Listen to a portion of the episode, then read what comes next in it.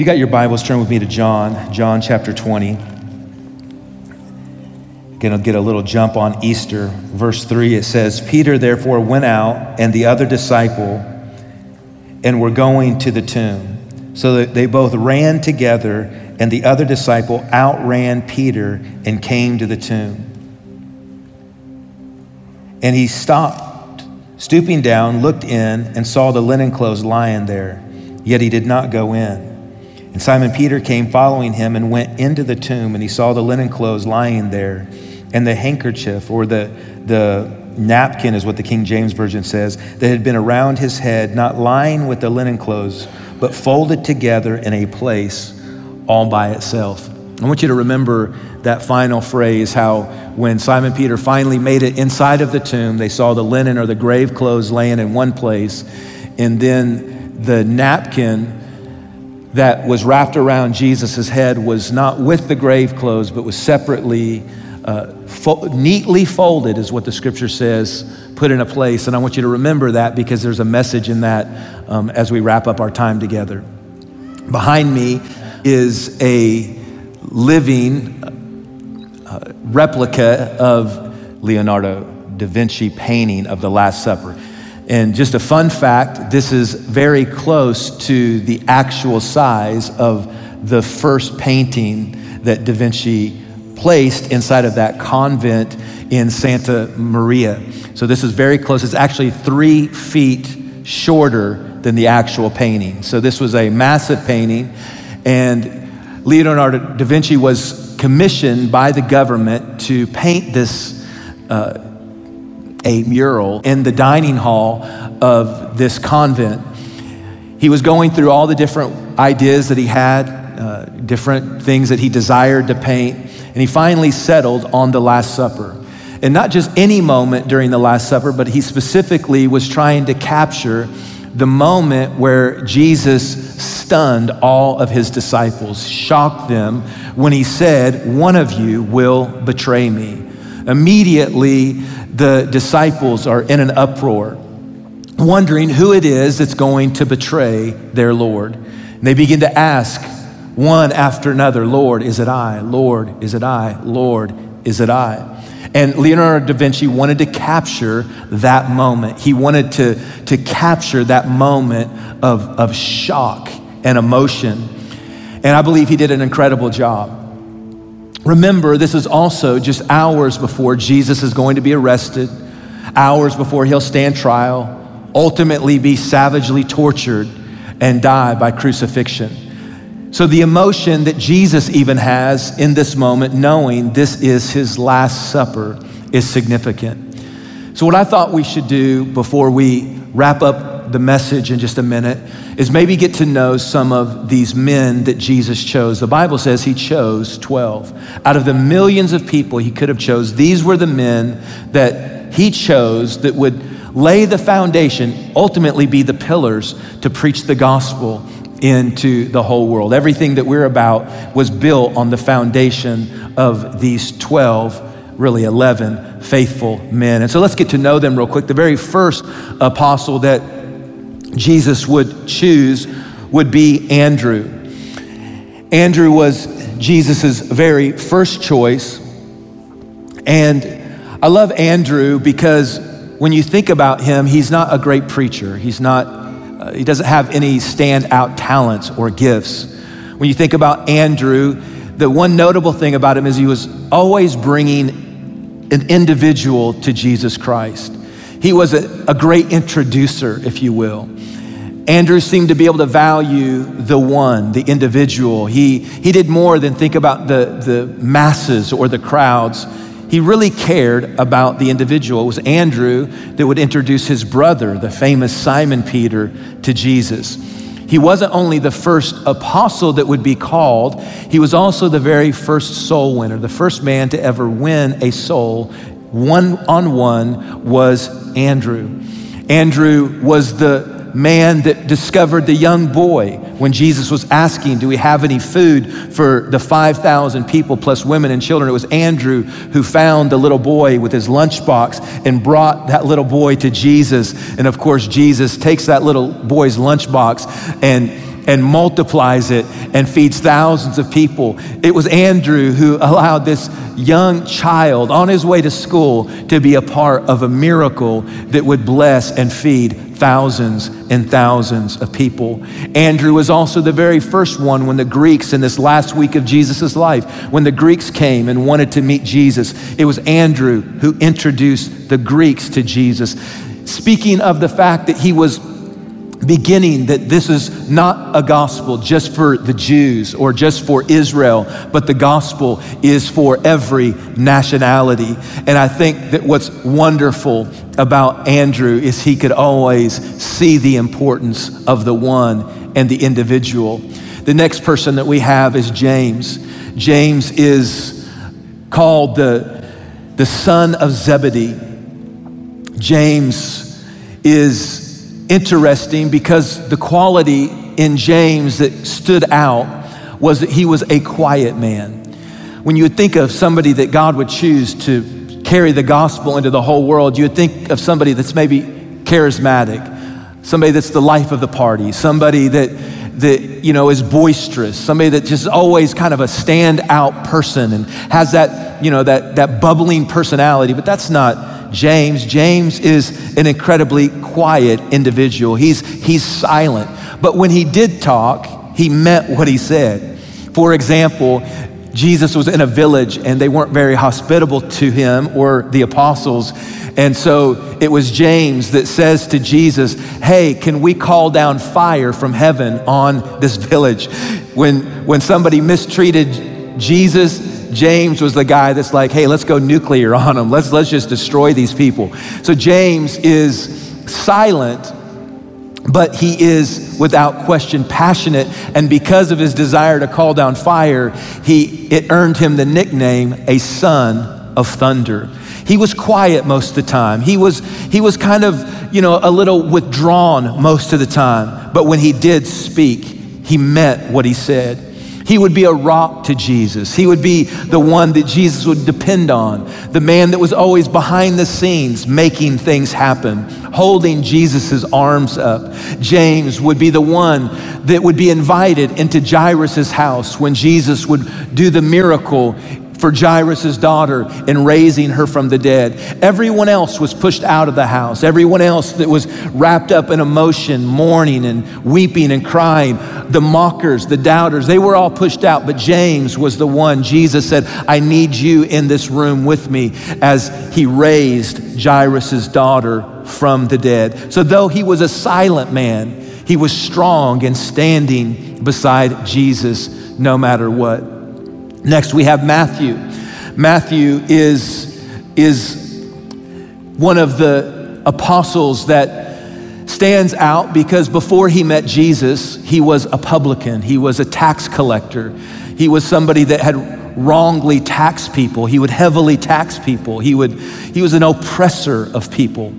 Kind of look at him as like kind of like the mafia person. He would go and rob and steal and threaten to pe- people if they didn't give him what he wanted. And so when you think about Matthew, he was self centered, he was egotistical, he was a man that lived for pleasure.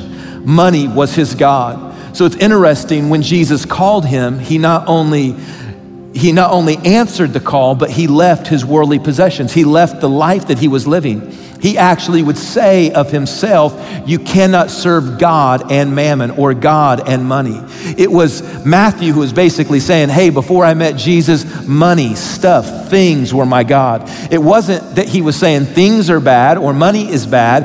It's, it's not do you have stuff, it's does your stuff have you. And Matthew was the one who brought attention to that. Hey, listen, our stuff should not own us, things should not own us. We should make sure that God owns our hearts and that we don't allow things to control us. He would also walk away from his possessions when Jesus said, Follow me. He would walk away from all the wealth that he had amassed, and he would even sell many of his possessions and begin to pay back money that he had stole from people his whole life. I love the fact that, that Matthew was also a great soul winner.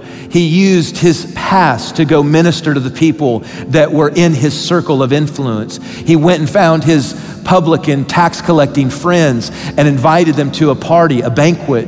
Before, whenever Matthew invited them to this banquet, it would be this wild party filled with all the imaginable pleasures. But this time, instead of pleasure stepping out from behind the curtain of the party that he was throwing, Jesus stepped out from behind the curtain, and Matthew used his influence to give Jesus a platform to speak into the life of his friends. And after Jesus spoke to that party of at that banquet, they all gave their life to Jesus Christ. And that was because of the, math, the, the influence of Matthew.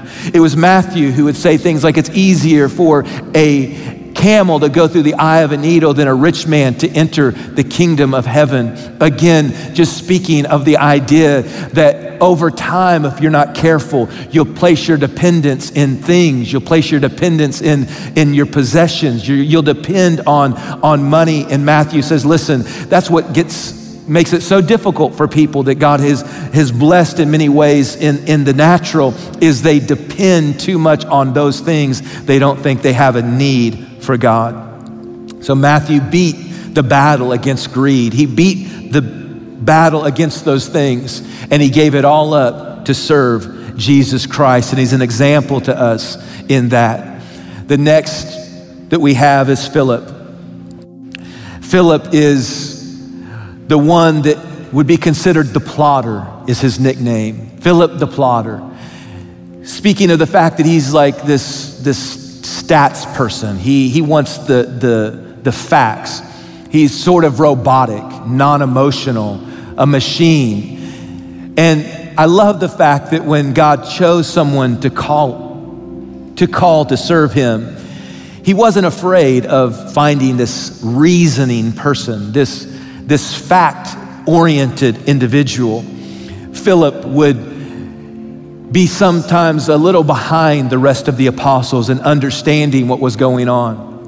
He was a little slow to the punch. He's kind of like the guy that, that even though it was going on, he would be in the background trying to really make sure he understood completely what was going on. One place he looks at Jesus and he says, Jesus, show us the Father. And Jesus says to him, If you've seen me, you've seen the Father. What, what, what are you not catching here, Philip? You're watching me walk on water. You're watching me raise the dead. You're watching me do all these miracles. You're hearing all of these messages. How is it that you haven't caught yet who I am? But he didn't seem to understand when they brought that little boy's lunchbox that we mentioned a minute ago to Jesus, it was Philip who would say, Hey, there's too little to feed the multitude. Still not understanding. And just moments before that, there was a miracle where he watched Jesus feed 4,000. But now, just moments later, just a few days later, he's, not, he's still too slow to know when Jesus takes little, he can multiply and, and do much with it. And so when you think of, of Philip. The Bible says, even though he was, was this machine, kind of robotic, not emotional, he wouldn't be the person in a church service to be lifting his hands and shouting. He wouldn't be the person to, you know, be the one in front of people. But yet, he was someone that Jesus chose. He was kind of like the people who set this up today. He was the one that would set the table for Jesus, the Bible says. He was the one that would make sure that the, all the things that they needed to travel to the next city where they would have another miracle crusade, he would be the one that made sure all the right things were packed up. He was the one that would make sure they had enough food for the journey. That's Philip. People that were behind the scenes in Jesus' time were so important, and they're so important in our day as well. People that don't need the spotlight, but people are willing to do whatever is necessary to build the kingdom of God. Next, we have Thomas. You know, Thomas is famous for the moment of doubt after the resurrection, and they the Marys run to the apostles. They're locked behind this door in fear, afraid that the same people that killed Jesus is going to find them and kill them. And they run into the room and they say that Jesus is risen. And it's Thomas who says, I'll only believe if I can touch the nail scars in his hands and the wound in his side. We label him a doubter. We look at Thomas and we think, you know what? What, what defines him is these moments of unbelief. But I love Thomas. I actually relate to Thomas more than all the other apostles.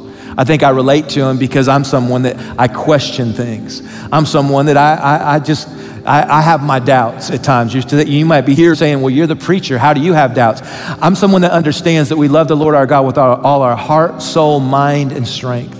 And what I find happening in the life of so many believers is they've not developed their faith when it comes to the intellectual side of things.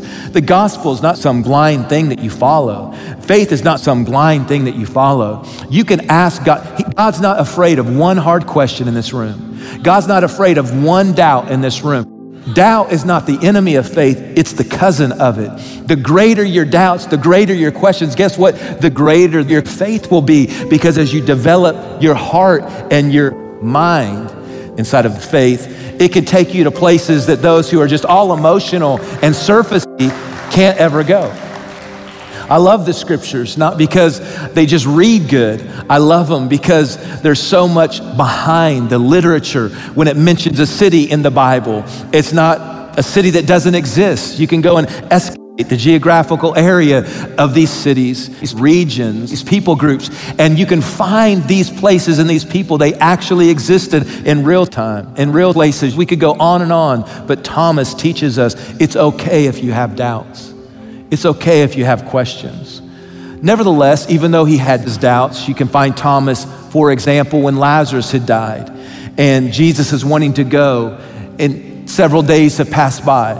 The other disciples are warning Jesus, saying, We can't go. We can't go there. It's a trap. It's a setup. The Pharisees are waiting for us. They know that we're going to show up, and they're waiting to kill us. But it was Thomas who spoke up and said, Jesus, not only do I think you need to go, but I'm going to be right there by your side. And if they kill you, they're going to have to go through me first. I love Thomas because, yes, he had questions. Yes, he had doubts, but he knew how to stand by truth in the end. Next, we have John the Beloved. John is, of course, seated right next to Jesus because his name, his very name, means the one whom Jehovah loves. John would be found as the closest of all the apostles to Jesus. The image that stands out the most to me about John is you find him in one place in the scripture where he lays his head on the chest of Jesus. The most important thing to John is to know the heart of God. He wants to know the heartbeat of God. I love John because when he writes of himself, he says, I am the disciple in whom Jesus loved. It's one thing to say God loves the world. It's one thing for, to say God loves other people, but every now and then you have to make it personal, and John knew how to do that. I am the disciple in whom Jesus loved. I appreciate that he loves you, and he loves you, and he loves them, and he loves those over there, but he loves me. I am the disciple in whom Jesus loved. John would be the one when all the other apostles deserted Jesus when he was arrested. John would be the one that would follow behind him. He'd be present at the trial. John would be present there at the cross because no matter how difficult it got for Jesus, John understood a brother is born for adversity, and John stood with Jesus Christ even at those horrific moments where he was savagely tortured and crucified. John not only stood with Jesus at the cross, but he was the first to build a church in Jerusalem. He built the first church in Asia. He built the first church in Ephesus as well. And it was all motivated out of his love for God and his revelation of God's love for him. Next, we have James the Less. His name or his nickname, the Less, comes because of his, his stature he was shorter and he was younger than the other apostles, and so they gave him the nickname James the Less or James the Little. I love this because it speaks to us about the areas in our life where we feel like we're less, the areas of our life where we feel like we're inadequate, the areas of our life where we feel like we don't measure up. I love the fact that Jesus chooses James the little. He chooses James the less than. He chooses the one that don't measure up to what the other apostles all look like or how they come off or how their life is together. James doesn't have those same natural qualities that the others have. And I love James because when you watch him, he proves that God doesn't need those things that the world say you have to have for you to be used significant in a powerful way, you don't have to have those things. For example, Jesus would say all kinds of things about the little things. Like, like he would say that all you have to do is have faith like a mustard seed. You don't need to have a lot of faith, just a little bit of faith, and it can move mountains. Jesus would say that the little coin that the woman had lost, she had a lot of coins, but the one that she had lost, she needed to move all the furniture, move everything, get out the flashlight, go to whatever extreme she had to to find that one missing coin. And so Jesus built his kingdom, built the kingdom of God, not only on those who seem to be the great and the powerful, but he built his kingdom on James the less. This is not a millionaire. This is not someone with an Ivy League education. This is not someone with a famous name. This is not someone who was a world leader. This is someone that teaches us little as much when God is in it.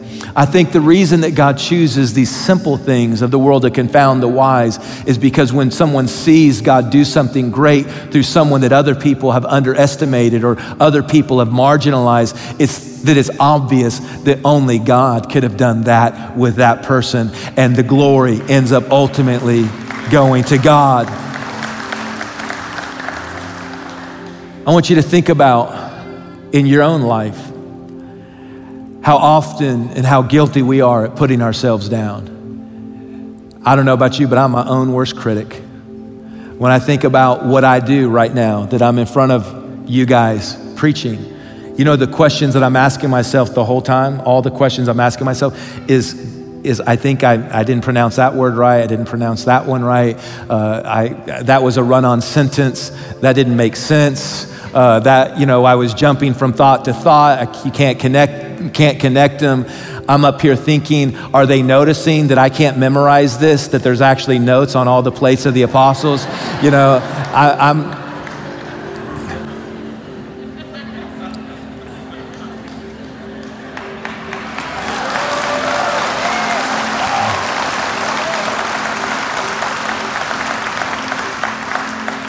The whole time I'm, I'm, I'm, up here, I, I think it's a joke because I look at people like the great orators, like the T.D. Jakes of the world, and all these other powerful communicators, and I'm like, I'm James the Less. I'm James the Less. But listen, at the end of the day, the whole point is you know what, it doesn't matter the areas that I feel like I don't measure up, or, or the areas you feel like you don't measure up, the areas you feel like you're inadequate or you feel sharp, short. See, there it is again. Areas you feel short. You, you, you just, just giving God your best and letting Him take that and do something great with it. You don't have to have great abilities. You don't have to have incredible talents. You just have to be willing to be faithful with the little that God's given you and let Him make much with it.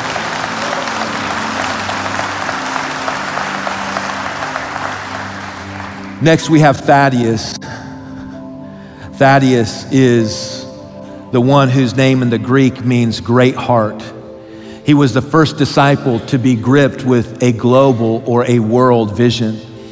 He was the first to look at the areas that they were traveling to locally and looking to those who were clo- those who were closest to Jesus, and yet he was unsatisfied with the reach of the gospel. And so he in John chapter 14 said, as he's looking at the other apostles. They're all gathered at the feet of Jesus, talking about miracles, talking about the blessings, uh, getting in depth teaching from the parables that Jesus had spoke. And as all of this is going on, he says, Lord, you've manifest yourself to us, but what about the rest of the world?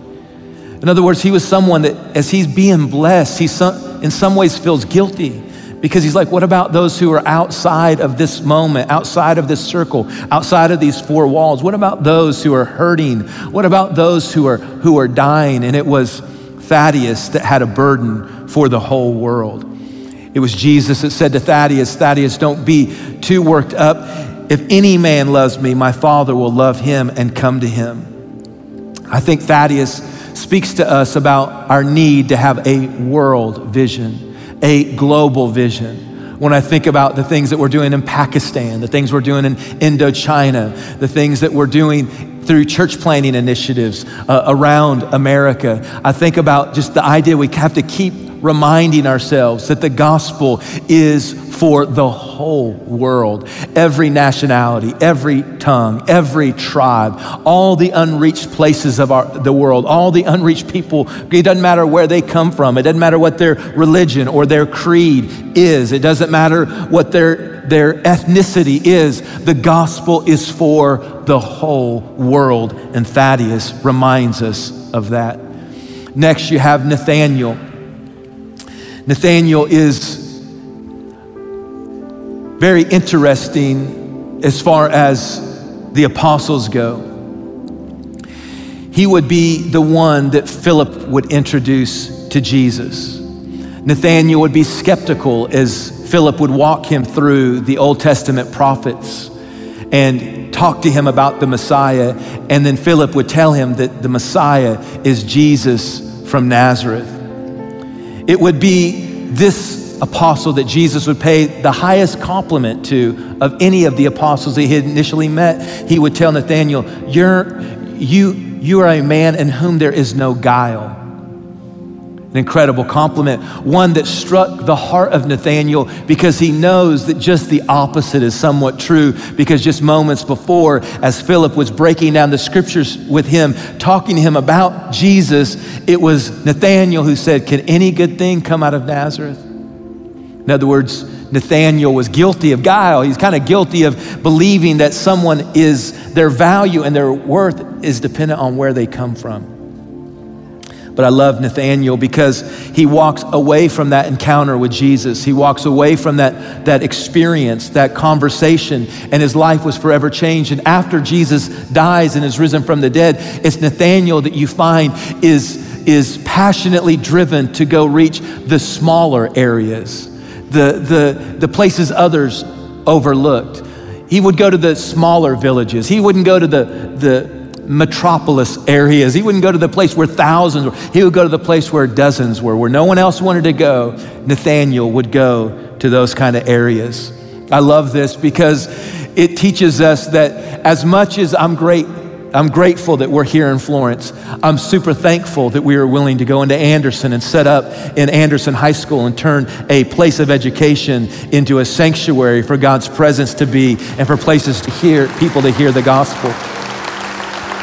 It'd be so easy to not do it, would it not? It'd be so easy to quit reaching, to quit pushing, to quit going. I love the fact that not only that, but this year we'll be opening a new campus in a prison. Not, we're not going to have a prison ministry. You'll have a church inside of a prison. So while we're having church in here, we'll be streaming and they'll be having church inside of a prison is willing to go into the places others have overlooked, going into the places, the, the drug infested neighborhoods. I had a conversation this week with, with um, an organization where the Lincoln Heights is a devastated area in Cincinnati that's always struggled. They've never been able to turn that area. And we've been invited in by the leaders of that community to help bring some, some uh, help and some healing. And we were in, they, they could have invited anybody, but they invited you. Hey, would you come and help us with this area that for decades has been, un, they've been unable to turn it and clean it up, but they've invited us in this next season to come in and it's going to the places, hey, it's, it's not Indian Hill. Come on, it's Lincoln Heights. But God loves those people. He cares for those people. And being willing to go where other people maybe wouldn't is such a big value that Nathaniel teaches us. I love the fact that Nathaniel was also the one who Jesus said, Hey, before we met, I saw you underneath the fig tree, which means God knew us before we ever met him. God saw you way before you ever knew who he was. He saw you when you were wrapped up in sin, when you were living in darkness, when you were living in that addiction, where you were living in, in that, that you were in the club or you were just whatever, whatever you were doing, He knew you before He met you. He had His eye on you, He understands you. He knows where you come from, He knows where you've been, He knows everything about you. He's had His eye on you from the beginning. The Bible teaches us that. Next, we have Peter. Peter, of course, the most famous of all the apostles. Peter, probably the most famous because he is so relatable. One minute his faith is high, and the next minute he's an utter failure. You see him walking on water one second, the next moment he's watching the wind and he's sinking. You see him one minute saying, I'll never betray you. Moments later, he's not just betraying Jesus, he's betraying him with a curse. He's cutting, cussing a little girl out who even suggests that he knows who Jesus is. Peter is there faithfully praying in the garden one moment, the next he's got a sword out and he's cutting the ear of the soldier off. I love Peter because though he had great revelations of who Jesus was, he teaches us hey, listen, all of us are going to sink sometimes. All of us are going to maybe not be fully what we know that we should be. Sometimes we'll be pulling back when we should be pushing forward. Sometimes we'll be shrinking when we should be just saying, God, I'm, I'm going all in. But yet, God still chose Peter to be the rock of the New Testament church. He still chose Peter to be the one that would stand up on the day of Pentecost and preach the very first sermon of the early church, and 3,000 people would get saved and baptized. And I believe that the same way that Jesus used Peter, he uses all of us out there who sometimes feel like we're failures and sometimes feel like, man, God, you could never use me again after what I did. And, and you loved me and I failed you. And you loved me again and I failed you again. And you love me and I keep, I keep missing it. I keep pulling back on you. But I believe Peter teaches us God can restore you and God loves you and he can use you powerfully even in spite of the areas that you keep messing up in Jesus' name. Next, we have Simon the Zealot. Simon is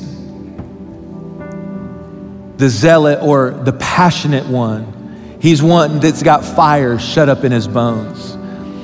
He's, he's the apostle that, that has an anger problem. He gets ticked too easy like some of you in the church parking lot that I run into every now and then. You're like Simon the Zealot. You act good in here, but you get out there and you're not, you're not right.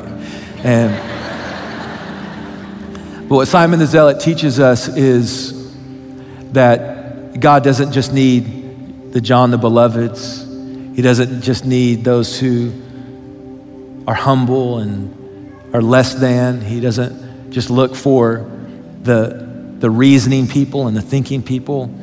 He looks for some people that, that sometimes have that, can get mad at the drop of a hat because sometimes when you look at the evil that exists in the world and you look at, at the level of pain and destruction that the enemy is introducing to this generation and you look at what's going on and how more and more what's evil is called good and what's good is called evil and more and more it's going on. And sometimes god doesn't need just the loving people and sometimes he doesn't just need the, the, the thinking people. Sometimes he needs somebody that's got a little passion and can get enraged about some things and get mad at some things right and hate sin enough to stand up against it.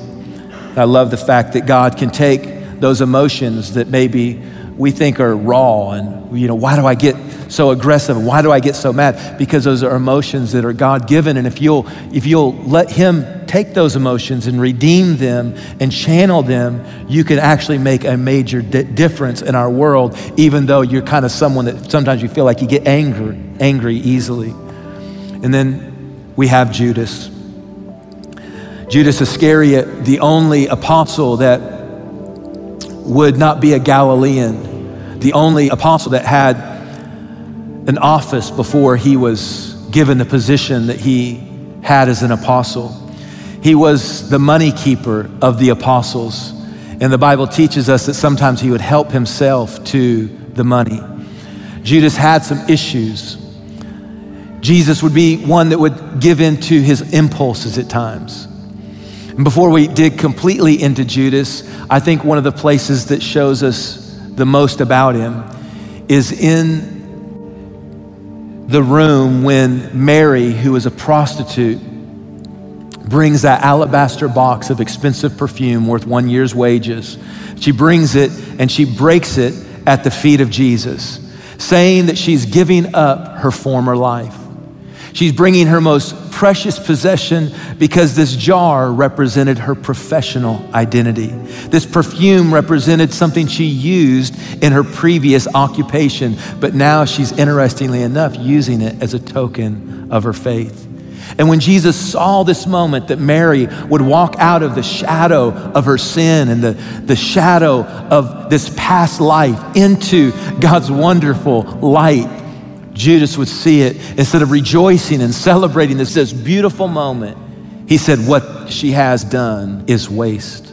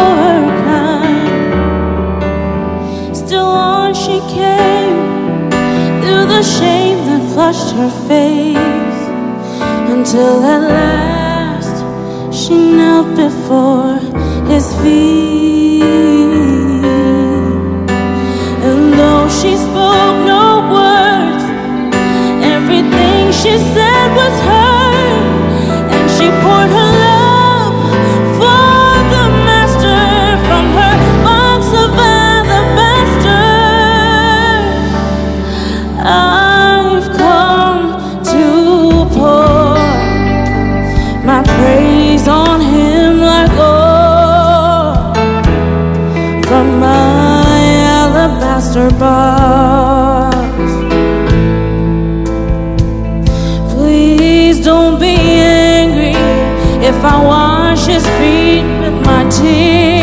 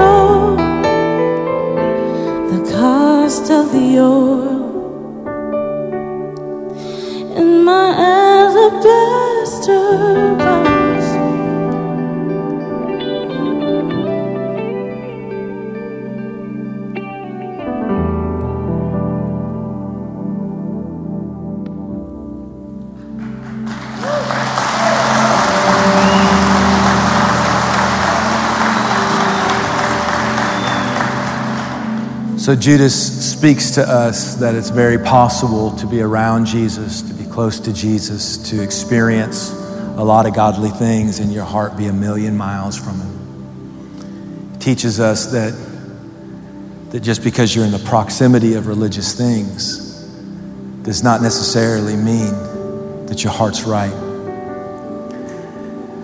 Judas might be the man that we always think of as the man that might have been the guy that could have been, the man who let something as, as, as ridiculous as 30 pieces of silver cause him to live under such guilt and shame, he ultimately took his own life. And this is the moment that we're taking you back to. The moment where Da Vinci is trying to capture this place where Jesus is hours before his death, hours before he would die on a cross, hours before that moment all these different people from different backgrounds, with different stories, with different testimonies, are all at this meal. And it's the Last Supper. It's the last time that they'll gather in the upper room. And it's his desire to let them know that he's about to go suffer and die. But before he says anything, before he goes any further, he wants them to know that one of you in our midst is not right. One of you here is not right. And he turns to them and he says, One of you will betray me.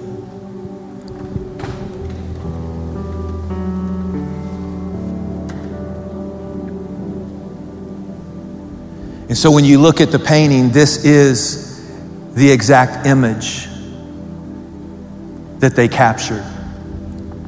This image around the moment of the one that would betray him. But I want you to focus in not just on the one who betrayed him, but I want us to focus in on the 11 who refused to betray him.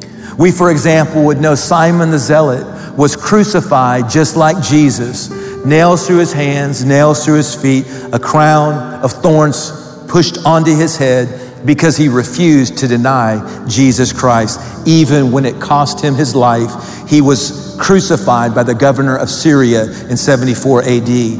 Thaddeus was beaten to death with sticks in Mesopotamia. Matthew was martyred in Ethiopia, slain with a pickaxe, a long handled iron weapon. They literally hacked him to death because he refused to deny and refused to stop preaching Jesus and stop preaching. He refused to stop preaching the glorious message of Jesus coming and to forgive the world of its sin. Philip in AD 54, the proconsul of Hierapolis, had him tortured and crucified because his wife became a Christian listening to Philip preach the gospel. We would know Thomas excited the rage of a pagan pr- priest while he was preaching in India. The priest pierced him while he was speaking through his back with a pine spear, tortured him after that with red hot plates, and burned him alive.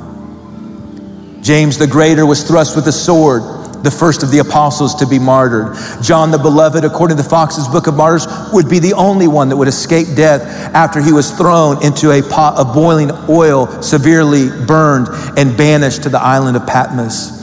Then there was Judas who betrayed the Lord and hung himself. Peter, Nero sought to kill him because of the miracles that followed his ministry and because of his powerful preaching. They crucified Peter upside down with his feet up. And it's because he said, I quote, I am not worthy to be crucified in the same manner as my Lord, and his wife was crucified there with him. Many believe his children as well. Andrew was crucified at Edessa on a cross shaped like an X, two ends deep into the ground. It's called St. Andrew's cross to this day, for he died for his faith in Jesus Christ. James the Less was thrown off a southeast pinnacle in the temple in Jerusalem. After surviving a hundred foot fall, a mob came and clubbed him to death. Nathaniel was flogged to death in Armenia.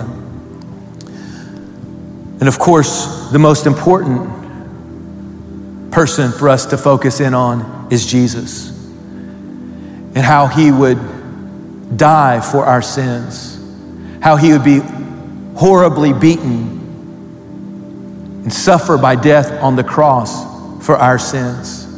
And then three days later, they would take, or they took Jesus, they buried him in a tomb. And then three days later, we read about it earlier in John chapter 20, they showed up at this tomb. And when they went on the inside, Peter saw his grave clothes in one area of the tomb. And then he saw a napkin that was neatly folded off to the side. And the real message of the Last Supper is not the betrayal of Judas.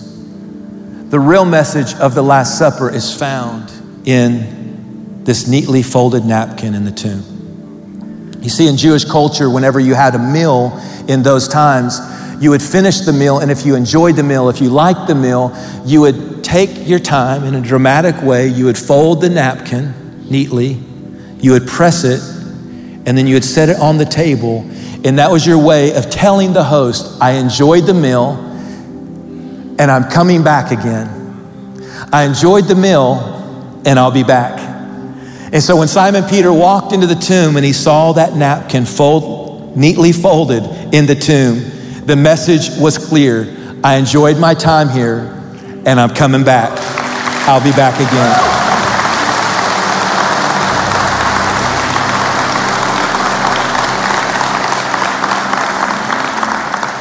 And as God's people, we need to remember that He did come. He, he did. He was here. He walked the earth. He lived a sinless life. He, he died on a horrible cross for us. He was buried. He rose again from the dead. We're going to celebrate that, but let's not forget He's coming back again.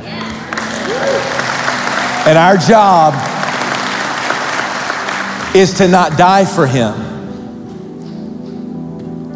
176,000 people a year to this day die because they refused to deny Jesus Christ. Almost 80 million people around the globe have given their life for the gospel of Jesus Christ. And He's not asking us to die for Him today, but He is asking, will we live for Him?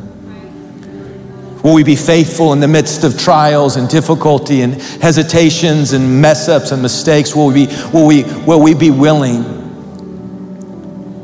to prepare our hearts for the fact that we should live every day saying, He's coming back again. And I need to live my life in a manner that's worthy of when He comes back, I'll be ready for it. So, every eye closed, every head bowed. Maybe you're here today, or maybe you're watching online or there in Anderson.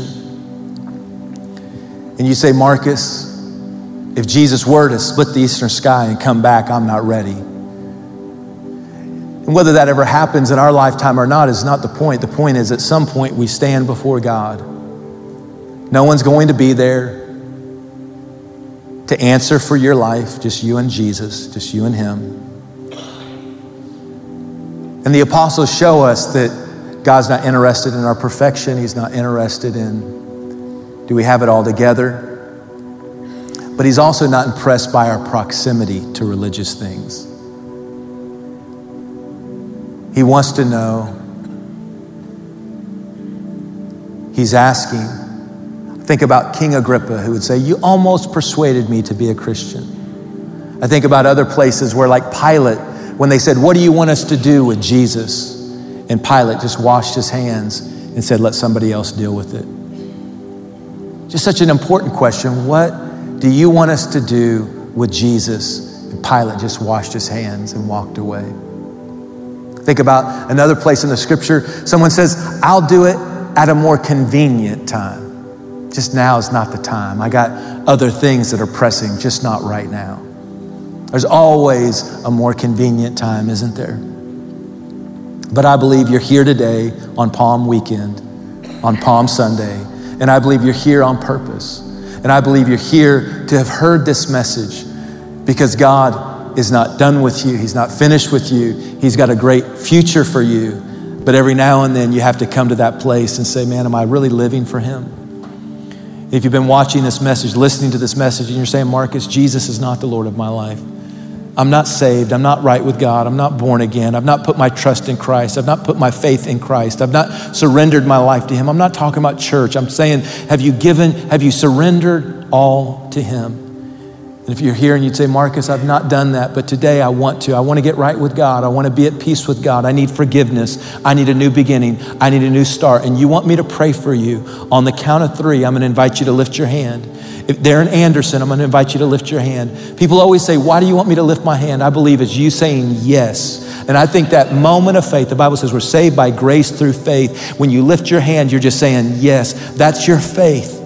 God's grace is powerful enough to meet you. You have to take that moment of faith, that, that measure of faith that God's given to every one of us, and you have to say, Yes, yes, today is the day I'm going to surrender all. I'm giving my life to Him. I'm not living the way I've been living anymore. God, I'm coming to you today. Today is my day. Right now is my moment to get right with God. If that's you on the count of three, lift your hand as high as you can all over this room. There in Anderson, those watching online, on the count of three. One, two, three. Lift that hand up as high as you can. God bless you. God bless you. Keep it raised. God bless you. God bless you. God bless you. God bless you. Thank you. Thank you. I love watching couples get right with God over there. Thank you, ma'am, up there. I see that hand. Thank you. Come on, just say yes to Him. What are you saying yes to? You're saying yes to Jesus. You're saying yes to forgiveness. You're saying yes to being cleansed and washed and forgiven. There in Anderson, lift that hand. Lift that hand unashamedly.